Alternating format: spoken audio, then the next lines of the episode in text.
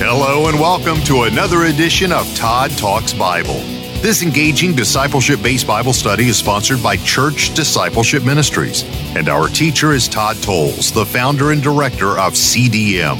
A career firefighter captain before entering the ministry, Todd founded Church Discipleship Ministries to equip and empower believers to fulfill your calling to be a spiritual warrior dedicated to fulfilling the Great Commission. Let's listen in now as Todd talks Bible. Jesus also made a prophecy about the end time. How does that relate to our study of the book of Revelation? Well, let's talk about it coming up next. Hi, brothers and sisters. My name is Todd Tolles, and I'm the director of Church Discipleship Ministries. Welcome to our discipleship program, Todd Talks Bible.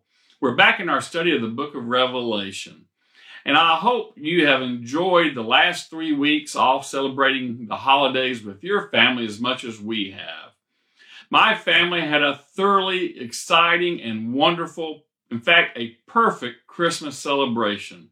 And I hope you enjoyed yours as much as we did. So we're back in the study. And if you remember correctly, last time we were together, I started offering proofs of my interpretation of the first seven chapters of the book of Revelation. Now, the proof I offered was the feast of the Lord and how the feast of the Lord mirrored certain prophetic events that we've been studying about in the book of Revelation. Now, why is it important to compare someone's interpretation of prophecy to other books of the Bible and other passages of Scripture? Well, it's like I said from the very beginning. If you remember, I taught us that prophecy is under a veil, and no one has the right to sit there and say they have the corner on all the wisdom of Scripture and that God has spoken to them exactly what's going on with prophecy because it's still veiled to a certain degree. But as a generation gets closer and closer to the events that are prophesied, that veil's lifted up. That's why the prophecies were a lot easier to understand about Jesus coming when he was walking on earth because those events were transpiring during the time. Well, my interpretation of the book of Revelation is maybe a little different than what you grew up with. So I wanted to sum it up. And also, we're going to continue on with some proofs about my interpretation because it is a prophecy. And I am not saying here that I have a special word from God on this. I am just looking at what Scripture says and trying to give to you the best evidence as we see in Scripture uh, from beginning to end, not just in this book of Revelation, but in all Scripture, and how it all fits together and supports the theories that I am um, giving you.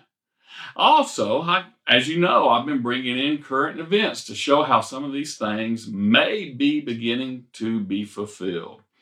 But ultimately, only God knows exactly how it's all going to work out. But I really do think we're on the right track here with some of the things we've been studying and the interpretation that I've been teaching you. So, just sum up my interpretation. I think the book of Revelation, the first seven chapters, has two main events. One is the lessons we learned from the seven churches.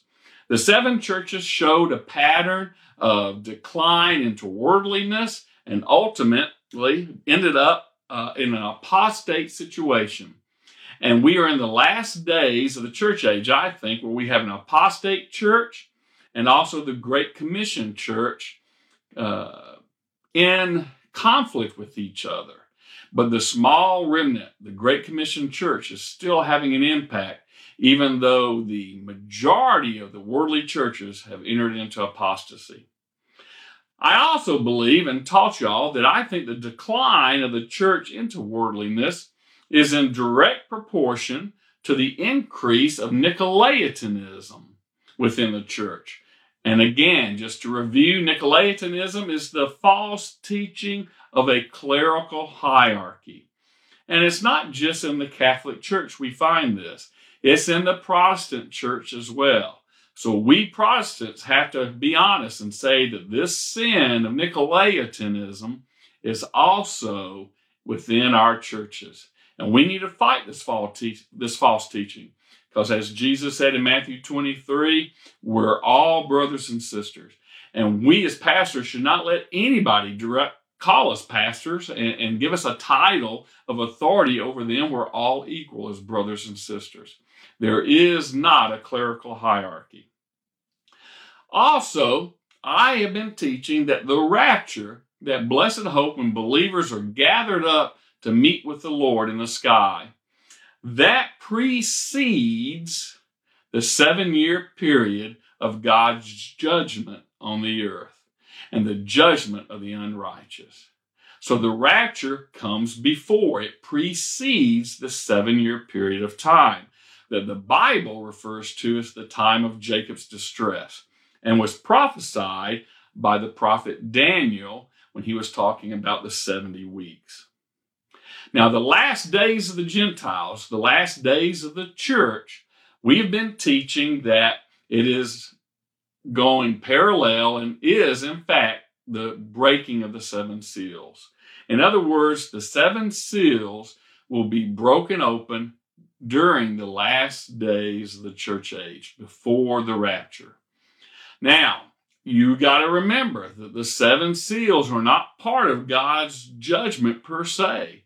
It is simply Christ removing the restraints of our sin in other words, the consequences of our sin, He has been restraining to keep us from destroying ourselves. But when He cracks open those seals, the consequences of our sin are allowed to run full course in the world and reach their logical and very sad and awful conclusions. Now, as part of these last days of the church, I truly believe that Scripture has taught us, and that's what I've been teaching you, that we will see the rise of a world government, the kingdom of the Ten King Confederation. And it, this will be a bloodless conquering of the people. It will be done through diplomacy, and uh, the world will willingly, the governments will willingly combine into a Ten Kingdom Confederation. But also during these last days, we'll see the bloody conquering of the people, the second seal, when peace is removed from the world.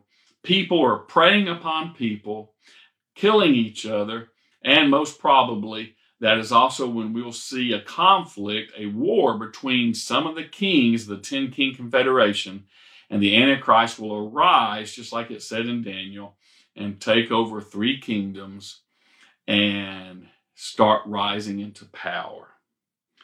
We also talked about how on the third seal, the last days of the church will see a famine, probably driven by economics, not necessarily a shortage of food. And we saw a little bit of that during this COVID crisis when how some people are hoarding things and how medicines and drugs in different countries are keeping certain things from going across the trade lines and it's hard to get certain goods. Then we looked at how the fourth seal, the fourth rider of the apocalypse, is death and how one of the chief signs for the church in their last days is that 25% of the world's population will be killed, will die because of wars and famine and plagues, and also by the beasts of the earth. And we talked about how that could be uh, plagues that come from animals, like we've seen with the COVID virus. And finally, we said that this 25% of the population dying, this fourth seal, the fourth rider of the apocalypse, is the chief sign to warn the church that the fifth seal is fixing to crack. And the fifth seal is persecution. Christians worldwide will be hunted down and imprisoned because we disagree with the false teachings of the worldwide religion and the globalism that's taking hold. And then finally, we saw how the sixth seal is related to in the same imagery throughout Scripture, and how I think the sixth seal is talking about the rapture, and how the sixth seal shows what's going to happen on earth after the rapture. How there will be a marking of 144,000 Jewish people that will spread the gospel to those who did not believe and were left behind in hopes that they will repent and find salvation during the seven year period of judgment. And we also saw how up in heaven, the people who uh, were raptured will be up there. All the people who went through the martyrdom, the fifth seal, what the Bible refers to as the, the tribulations of Christians, the persecution of Christians, how we'll be up there celebrating Jesus when the seven se- the seven years begin to start of judging the unrighteous. So that's what we've been going through, and that's the way I've been teaching you. And I offered as a first proof that the feasts of the Lord mirror that. And if you want to go back over that study to catch back up, that's on number 21, session number 21 of our Revelation study. Now let's talk about an additional proof, an additional proof of what we've been teaching, namely that the seals are the last days of the church age and that the rapture will conclude the church age before the seven year period of God's judgment starts. And we can find this great piece of evidence in the prophecy of Jesus in Matthew 24. You see, Jesus also was a prophet. He was the Messiah. He was the Savior. He is the King of Kings. But he also gave a lot of prophecies about the end times. And the most famous prophecy he gave was Matthew 24, when he was up there uh, with the disciples after they saw the temple together, and he gave them the prophecy of how things would happen. Now let's look at this, and I think you'll see that this is an additional proof to what we've been learning in our study of the book of Revelation. Let's look at Matthew 24, verses 1 through 3. Jesus came out from the temple and was going away when his disciples came up to point out the temple buildings to him. And he said to them, Do you not see all these things? Truly, I say to you, not one stone here will be left upon another, which will not be torn down. As he was sitting on the Mount of Olives, the disciples came to him privately, saying, Tell us, when will these things happen? And what will be the sign of your coming and of the end of the age? Now, this is a very interesting introduction to this prophecy that Jesus is fixing to share with the disciples. You see, they were looking at the temple. Jesus had come out and was teaching, and he'd come out of the temple, and they were all looking at it because the temple was the center of Jewish worship. And they thought that was the best thing around, that the temple would always be there. And it was the perfection of religion and worshiping God. But as we know, Christ had different plans. He wants to live within us, the temple within all believers. But they did not know this at the time. And so they're talking about how it's so beautiful and everything that's going on. And Jesus shocks them and says, Hey, I'm telling you, there's coming a time when none of these bricks here you see, none of what you're seeing here, the walls of the temple or anything, all of it will be torn down. So much so that there's not even going to be one stone on top of another. Well, that was very radical to say. And in fact, he could have gotten in trouble with the Pharisees and the religious leaders and their laws for even speaking bad of the temple. So later, the disciples, very quietly, so no one else could hear, so that they would not get arrested by the temple authorities, came to him on the Mount of Olives and said, Please explain more about this. And they asked him three distinct questions, three questions. And these are found in verse 3. The first was, When will these things happen? In other words, when will all the temple be destroyed and all these stones be upturned? The second question was, What will be the sign of your coming? And of the end of the age. In other words, the third question is the same as the second. What will be the sign of your coming? And then they're asking for the sign of the end of the age. Now, these are two different events, but they're asking basically the same question What are the signs? But the first question they asked, When? When will the temple be destroyed? And as we read on, you'll see that Jesus doesn't answer the when question. He doesn't say when the temple is going to be destroyed. Just like I've said from the very beginning, God will never allow us to know exactly when certain things are going to happen because it'll be too much of a temptation for us to manipulate what's going on in life. Maybe to get rich or to uh, just manipulate things that are going on. So he doesn't answer when exactly this temple will be destroyed. And that's why the disciples and all the Christian believers had to walk by faith when in 70 AD Rome came and destroyed the temple. They didn't know ahead of time exactly when that was going to happen, but because of what Jesus taught here, they were able to have faith and walk by faith, not by sight. And they were able to endure it. But these last two questions what are the signs of your coming? And what are the signs of the end of the age? He answers. So let's look at it. Matthew 24, starting in verse 4. Matthew 24, starting in verse 4. And Jesus answered and said to them, See to it that no one misleads you. For many will come in my name, saying, I am the Christ, and will mislead many. You'll be hearing of wars and rumors of wars. See that you are not frightened, for those things must take place, but that is not yet the end. For nation will rise against nation, and kingdom against kingdom, and in various places there will be famines and earthquakes. But all of these things are merely the beginning of birth pangs.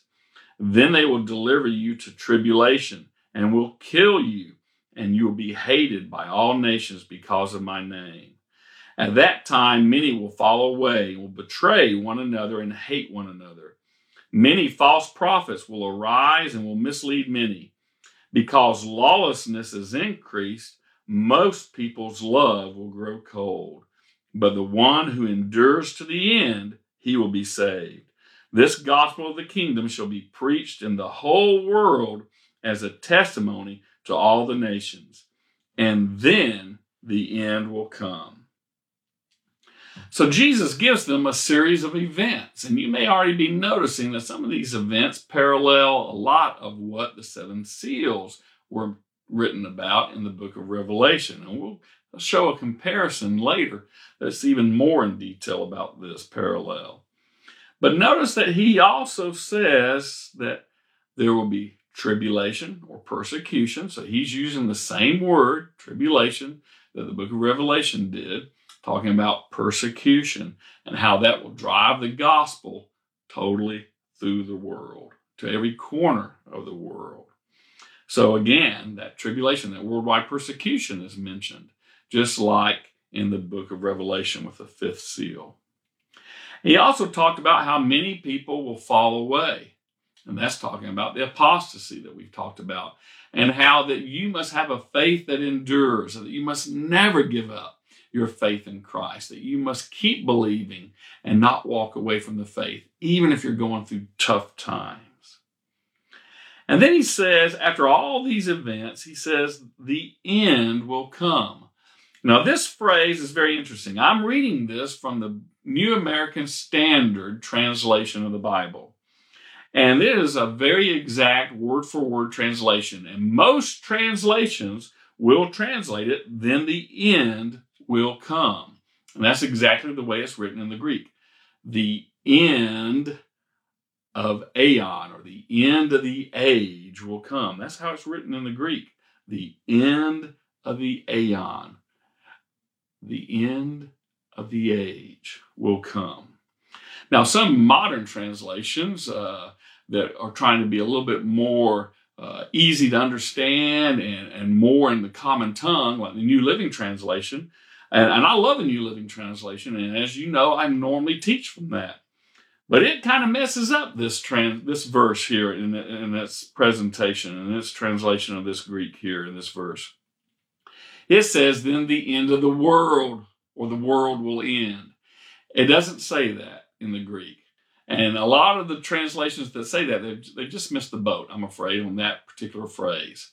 The exact phrase is talking about the end of the age. It's a Greek word where we get eon from, meaning a time period. And it's literally Jesus is saying, then the end of the age will come.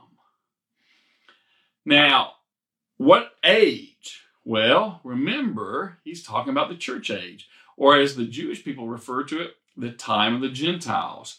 Those two days, a day being a thousand years in the Jewish tradition, that 2,000 year period, the age of the Gentiles, the age of the church. And it will end, he says. After all these signs, then the end of the age will occur. Well, what exactly will cause the end of the age? Remember, they were asking, what is the sign of your coming and of the end of the age? Well, he answers that with this the end of the age is this. Let's skip down to verse 29. Matthew 24, starting in verse 29. But immediately after the tribulation of those days, the sun will be darkened, and the moon will not give its light, and the stars will fall from the sky, and the powers of the heavens will be shaken. Then the sign of the Son of Man will appear in the sky, and then all the tribes of the earth will mourn and they will see the Son of Man coming on the clouds of the sky with power and great glory. And they will send forth his angels with a great trumpet, and they will gather together his elect from the four winds, from one end of the sky to the other. So, in that passage, he's saying explicitly what will be the sign of the end of the age. In the first verses we read, verses 4 through 14, he gave the signs of his coming. And then he is saying the sign of the end of the age, the end of the Gentiles, the end of what we would say is the church age. And he noticed, he says in verse 29, immediately after the tribulation of those days. Well, what tribulation? The persecution that he talked about in verse 8 and 9. He says, But all these things, talking about the earthquakes and everything, are the beginning of birth pains. Verse 9, then they will deliver you over to tribulation and will kill you. So he's talking about that persecution, the worldwide persecution that we mentioned earlier as the fifth seal. And notice he says after the immediately uh, after that tribulation, that worldwide persecution, immediately after the fifth seal, he gives some indications the sun will be darkened and the moon will not give its light and the stars will fall from the sky. Now, that's the, exact imagery that we studied in the book of Revelation with the sixth seal. And we've seen also that that came from the book of Joel. So, this imagery is happening, and this is the rapture. And he goes on to say that this sign of the Son of Man will appear in the sky, and then all the tribes of the earth will mourn. They will see the Son of Man coming. Somehow or another, when the rapture occurs, when Jesus, just like it says in Thessalonians, brings with him all the dead who have already died, all the believers who have already died, he brings with them and they come out of the ground with glorified bodies. And then we who are still alive will rise up to meet with them, and our bodies will be changed into our glorified bodies, and we'll meet Jesus in the sky. When that happens, somehow or another, Jesus is going to allow the world to see that event. I don't know how, but it's probably going to be some kind of uh, spiritual vision that comes across them. But many people all across the world will see different people rising up from the graves, different believers who had already been in heaven and came with Jesus as this sign and rise up with glorified bodies from the graves. You see, this is a sign for the world, the unbelievers, that everything that was taught about Jesus and his salvation is true. And when this rapture happens, it is the sign of the end of the age, and that what comes next is judgment. The end of the church age is the rapture, and then comes the judgment of God against the unrighteous for seven years the time of Jacob's distress, just like was prophesied by Daniel. So, that is how he answered those questions. Now, let's compare what Jesus said to what we've learned with the seals. And let's go a little bit more in detail with it. In Matthew 24 6, Jesus gave a sign of rumors of war. Well, what does that mean? It means some kind of conquering. It means some type of, uh, you're hearing about war, but there's no real war. You're worried about war going on, but it's really not happening. Uh, kind of like a Cold War used to be back during uh, the 60s and 70s between America and Russia, the Soviet Union at that time. Well, I think that corresponds to the white horse. Remember, that is a bloodless conquering.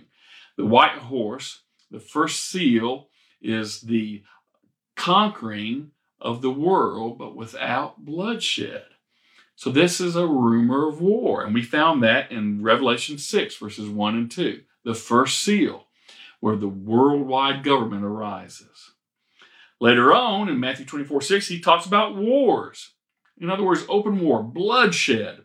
This, of course, is the second seal, the red horse, the red horse of the apocalypse.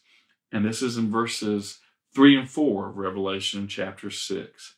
And so that pretty well fits real well. Then in Matthew 24, he uh, talks about famines.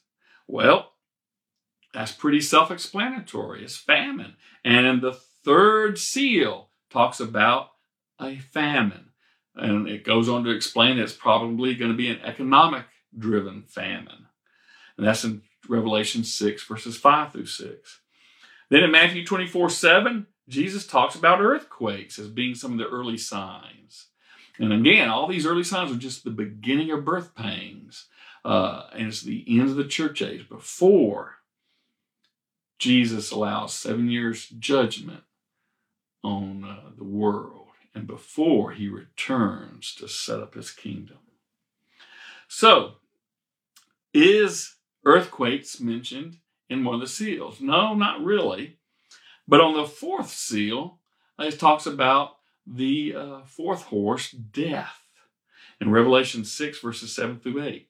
And it says it's going to be death through war, famine, pestilence, or plagues, and even of wild animals. And again, we've gone over, I'm not going to go over it again, but that could be uh, plagues from animals, from the beasts of the field.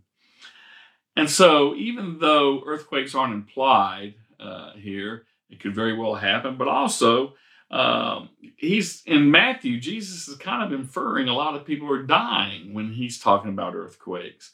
So I think those are the parallel there. You say, well, that's kind of a weak parallel. Yeah, maybe, but all the other ones are so strong, I think it kind of fits. Later on in Matthew 24, verse 9, he talks about the Christians being delivered over to tribulation and how that persecution, that they will be killed. And that tribulation, that persecution will drive the gospel to every corner of the earth. Well, that's the fifth seal we talked about. The fifth seal in the book of Revelation, the worldwide persecution, when the souls cry out to be avenged, those who were martyred, cry out for God to avenge their deaths. And that's in Revelation 6, verses 9 through 11. And then finally, we read about in Matthew 24, verse 14, and, and the passage I just read, the sign of the Son of Man coming for all his people, the sign of the end of the age. And they will see the, uh, well, let's just read it in Jesus' words. They will see the sky be darkened and the moon not giving its light and the stars falling from the sky or the sky looking like it's being rolled up into darkness. Now, somehow or another, this astrological event, a lot of uh, meteorites and the earth uh, seeing a dimmer moon and the sun darkening, all this somehow or another is happening, but it's a warning sign that the rapture is fixing to happen. And then Christ will appear in the sky and gather up all his people, just like Jesus said in Matthew 24 in that passage we read. And he gathers us all up from every corner of the world takes us home. And again, I think that's pretty clear. That's the sixth seal.